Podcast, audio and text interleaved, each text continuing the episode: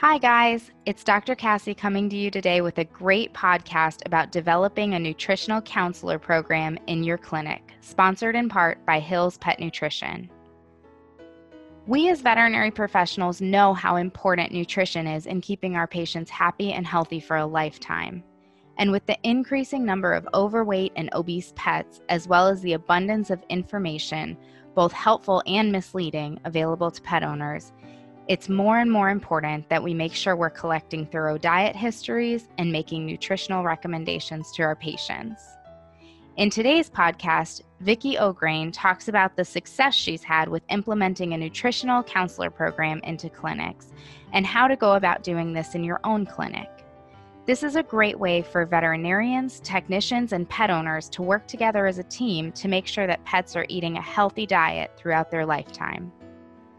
Vicky received her technical degree from Los Angeles Pierce College and served in private practice for many years in California. And then 18 years ago began a new career with Hill's Pet Nutrition. There, she's involved in global education in the Global Professional Veterinary Affairs Department. She's credentialed in California and Kansas.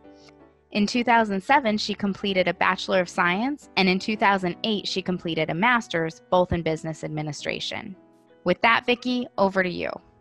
I'm excited to talk to you today about developing a nutritional counselor program in your clinic. During my time at Hill's, I had the opportunity to develop a nutritional counselor program. I worked with over 600 pet parents developing this program, and I had an over a 90% acceptance of the new food being recommended. Being a nutritional counselor is one of the most rewarding and satisfying things I have done in my career. I love advocating for my patients to assure they are getting proper nutrition. Every pet coming into the clinic should receive a nutritional assessment. As we say, every pet, every time. If the pet is on a pet food and treats the clinic recommends, then make sure the owner is still feeding the correct food and the feeding amount is still appropriate. Some pet parents may add things that may be inappropriate, and we can help get the pet back on the appropriate food. For example, if an owner is giving a high fat treat to a dog that needs to be on a low fat diet, we can help the pet parent get back on track. Where a nutritional counselor can be invaluable is if a new food has been recommended. This is when a nutritional counselor will be instrumental in the success of the new food being accepted. What is a nutritional counselor? A nutritional counselor will reinforce the food recommended, will implement the recommendation, and follow up with the pet parent after the consultation. Let's talk about how to do a consultation. The consultation will start after the technician or the veterinarian has made a food recommendation for the pet. If a therapeutic food is recommended, a veterinarian will likely need to diagnose the condition and make the food recommendation along with other treatments needed. Then the veterinarian will turn the case over to the nutritional counselor. The veterinarian will advise you what the food being recommended is and if the pet can have dry food, canned, or both. The vet will advise if treats are okay and should mention if only specific treats can be fed. If the pet needs to lose weight, the veterinarian may also advise what the goal weight should be. You will start the consultation with the pet parent by taking a nutritional history. Ask two very important questions. First, what are you currently feeding? And second, ask why they are feeding the food. So start by asking what they are currently feeding. This includes everything they are feeding, including pet food, treats, human food, and supplements. I ask what the pet is eating and then say what else and what else and what else until the owner has given you all the things the pet eats. We never want to judge. Just write down what they are telling you. If the owner feels they are being judged, they may not tell you everything they are feeding. This allows the pet parent to tell me the unusual foods or unique feeding times. For example, that special treat only on Sunday. There are many ways to ask this question.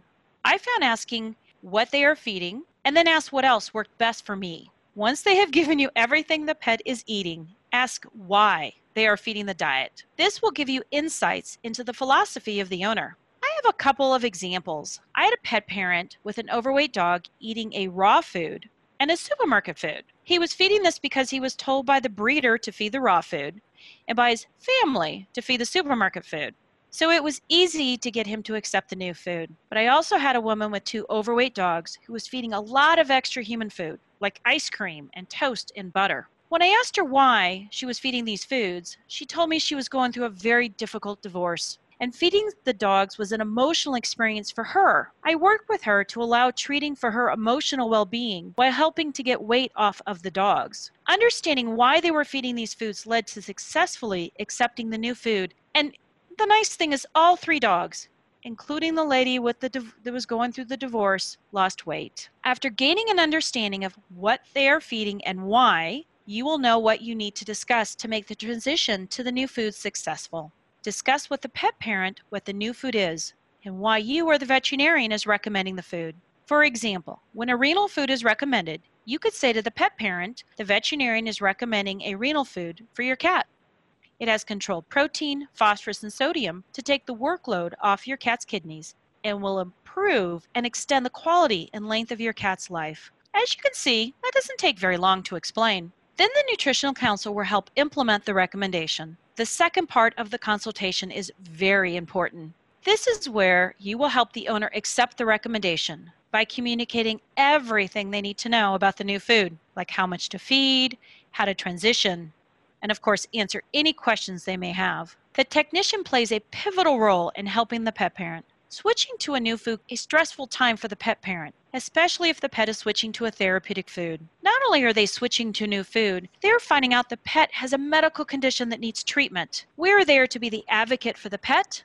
At Pet Parent, we let them know we are there for their support. It is important to discuss how much to feed. It is best for you to calculate exactly what the dog or cat should be eating. Do not leave it up to the pet parent to decide how much to feed. Nutritional counselors play an important role in helping the pet parent feed the correct amount of calories. When calculating for weight loss, use the goal weight you have determined or given to you by the veterinarian to calculate the feeding amount. Make sure you advise the owner that the amount you're recommending is a starting point. The amount may need to be adjusted depending on how the pet responds to the feeding amount. This, of course, is especially important for weight loss. Nutritional counselors are instrumental in helping a pet parent through their pet's weight loss journey. It is important to provide a brochure that discusses the new food. Some pet food companies, like Hill's, supply brochures for pet owners. If the pet food company does not provide brochures, make your own with basic information about how the food will benefit the pet. Many pet parents are stressed and not completely taking in what you tell them at the clinic so it is important to give them something to read at home. When my own cat was diagnosed with kidney disease, as you can imagine, I didn't hear very much after the vet told me her diagnosis, and I'm a vet tech, but also a pet parent. So it is up to us to make sure the owner understands the instructions, and something in writing will help. The pet parent can share the information with the family members that were not present at the veterinary clinic during the exam and the recommendation. It is important to give the pet parents full instructions on how much to feed and any additional instructions, such as how many treats, along with information on how to transition to the new food, and give them a measuring cup if the pet food company supplies them, or if not, make sure to give instructions to purchase the correct 8 ounce or 250 gram measuring cup if they do not. What about treats? Giving treats can be a very emotional experience for pet parents. It is often how they bond with their pet and show love. If the pet parent likes giving treats, it is important to try to incorporate treats into the food plan if allowed. Treats should never be more than 10% of the total calories. If the pet cannot have treats, you can recommend alternative ways to show love without giving food, like petting, play activities, or praise. It is important to recommend a transition. There are two reasons to do a transition. First, occasionally a pet will have a GI upset when switched to a new diet and we never know which pet will have a GI upset.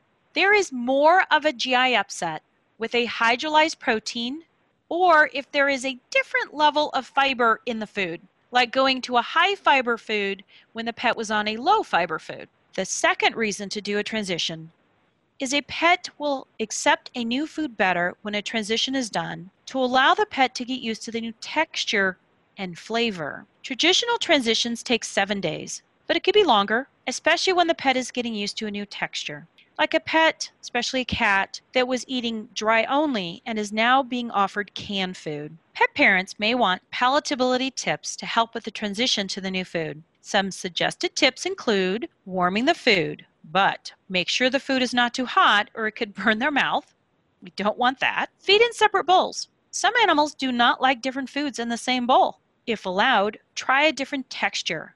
For example, if a pet does not like the dry form, try the canned form. Add a low salt flavored broth, like chicken or beef. Add a small amount of oregano. Now, this is not recommended for hypoallergenic foods, unless the veterinarian says it's okay, and you do not want to do this with feline YD. Fresh or dry oregano leaves work best.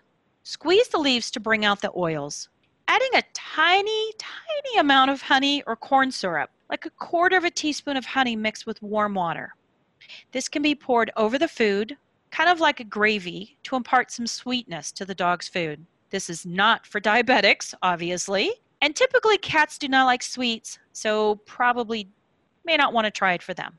If a pet parent has multiple pets, as many do, you should have a feeding discussion for all pets during the consultation. A nutritional counselor can work with the owner to help come up with solutions for feeding all of the pets. The best recommendation is for all pets in the house to be fed separately. This can be in separate rooms, or the owner can stay in the room while the pets are eating to assure the pets eat their food only. For cats, needing weight loss doesn't necessarily work for dogs. A box can be made cardboard or plastic, with a small opening that the smaller cat can get through, but the overweight cat cannot. So it will not get into the other cat's food. Also, there are now feeding stations that allow only the pet to eat their food or measured amount of foods at scheduled times. These have been really great and are especially great when a pet needs to lose weight.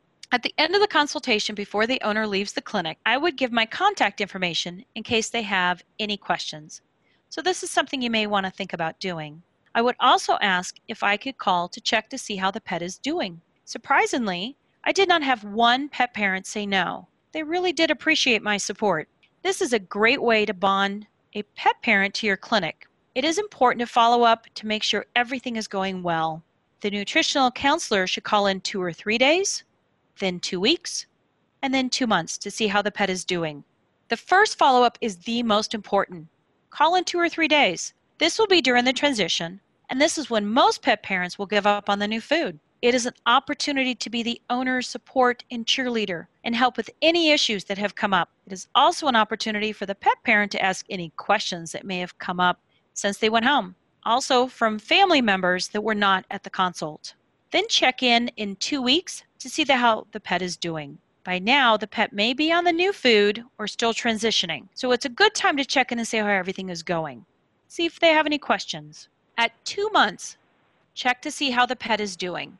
By now, the pet should be on the new food, and you're calling to offer any support they may need. Call as you think necessary after the two month check in. If the pet needs to lose weight, I will call monthly until the pet reaches its goal weight.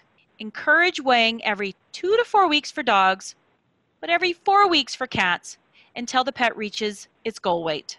It is also great to calculate how long a bag will last contact the owner to ask if you can put a bag aside for them or remind them to order if they're using home delivery unless they've signed up for automatic delivery. What a great service you can provide for the pet parent, but it also assures compliance with the new food. Kind of a win win for both. Every pet deserves and should receive a nutritional recommendation on every visit. Nutrition is one area of veterinary medicine that affects every pet that comes into your hospital. Working as a nutritional counselor is very rewarding and is an asset to the practice as well as the pet parent, but more importantly, the pet. You can be instrumental in guiding a pet parent, answering questions, and determining feeding amounts. Follow up is imperative for success of a new food. Technicians can play an integral role in helping pet parents successfully switch to a new food. I hope you enjoy being a nutritional counselor and helping the pet parents and the pets as rewarding as I have. Thank you so much. Thank you so much for that great information on the Nutritional Counselor Program. I hope that you guys have taken away some valuable information about how to approach the topic of pet nutrition and getting the entire team on board with making and reinforcing nutritional recommendations, something that is so important in everyday practice. As always, we'd love to hear your feedback on this podcast as well as ideas for topics you'd like to hear me cover in the future. Feel free to reach out to me at dvm at vetfolio.com or on Facebook at Dr. Cassie DVM. And remember, if one animal is better off because of you today, it's a great day.